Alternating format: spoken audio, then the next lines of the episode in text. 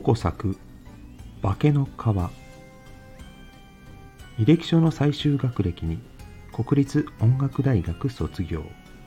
以上と書いて筆を休めた。今回中途採用の中に珍しく大手の自動車メーカーの名前を見つけた私は必ず採用してみせる。とあざと可愛い雰囲気をイメージしてみた。もちろん音大なんか卒業はしていない。だが私は知っていた。そこまで追跡はされないことを。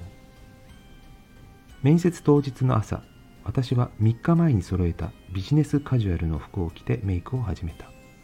もちろんナチュラルメイクだ。化粧という字は化けると書くのね。自分でも少し笑いが出るほどの清楚なメイクだ。肩にかかる髪を黒ゴムで少し低い位置に湯き直した。ネイルもオフにしてある。玄関の鏡に「あなたは誰?」と声をかけて面接会場へ向かった。もう数名の人がビジネススーツを着てパイプ椅子に座って面接の順番を待っていた。隣に座る女性に軽く会釈をして私は腰を下ろした。背筋を伸ばして座りながら床に視線を落とす。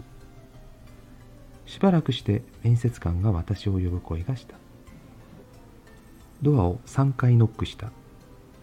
私の前に名前を呼ばれていた垢抜けない女がドアのノックを2回した時私は「ここはトイレじゃないのよ。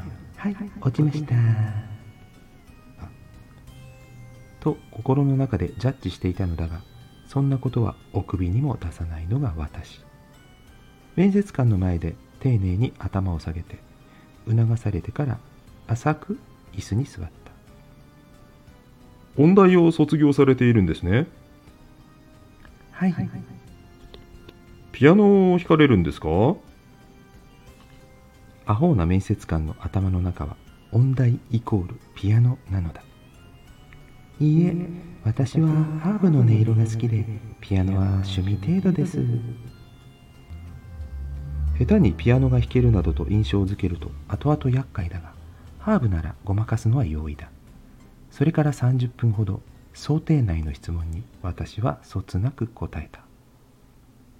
最後に面接官が少し意地悪な質問をした。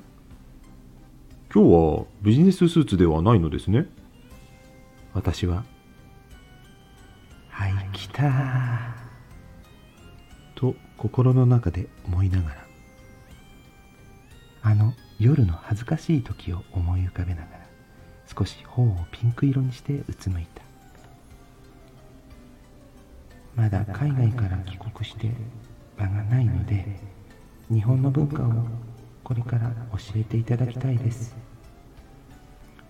そして子犬のような瞳を面接官に向けてよろしくお願いします。と嘆願するような表情を作った。深々と頭を下げて部屋を出た。最寄りの駅まで歩き、次の駅で降りた私はタクシーを拾い、足を組みながら髪をほどいた。一週間後、採用の知らせが届いた。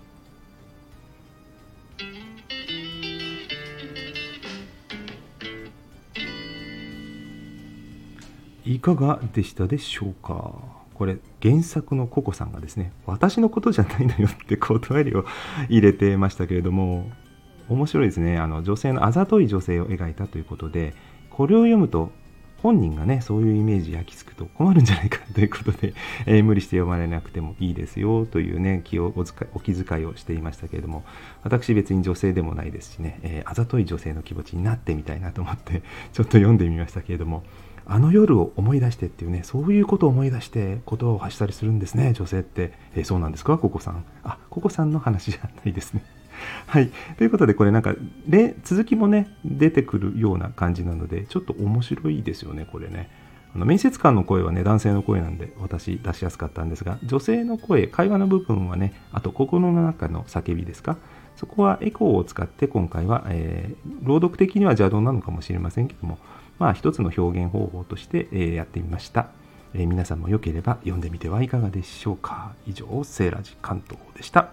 またね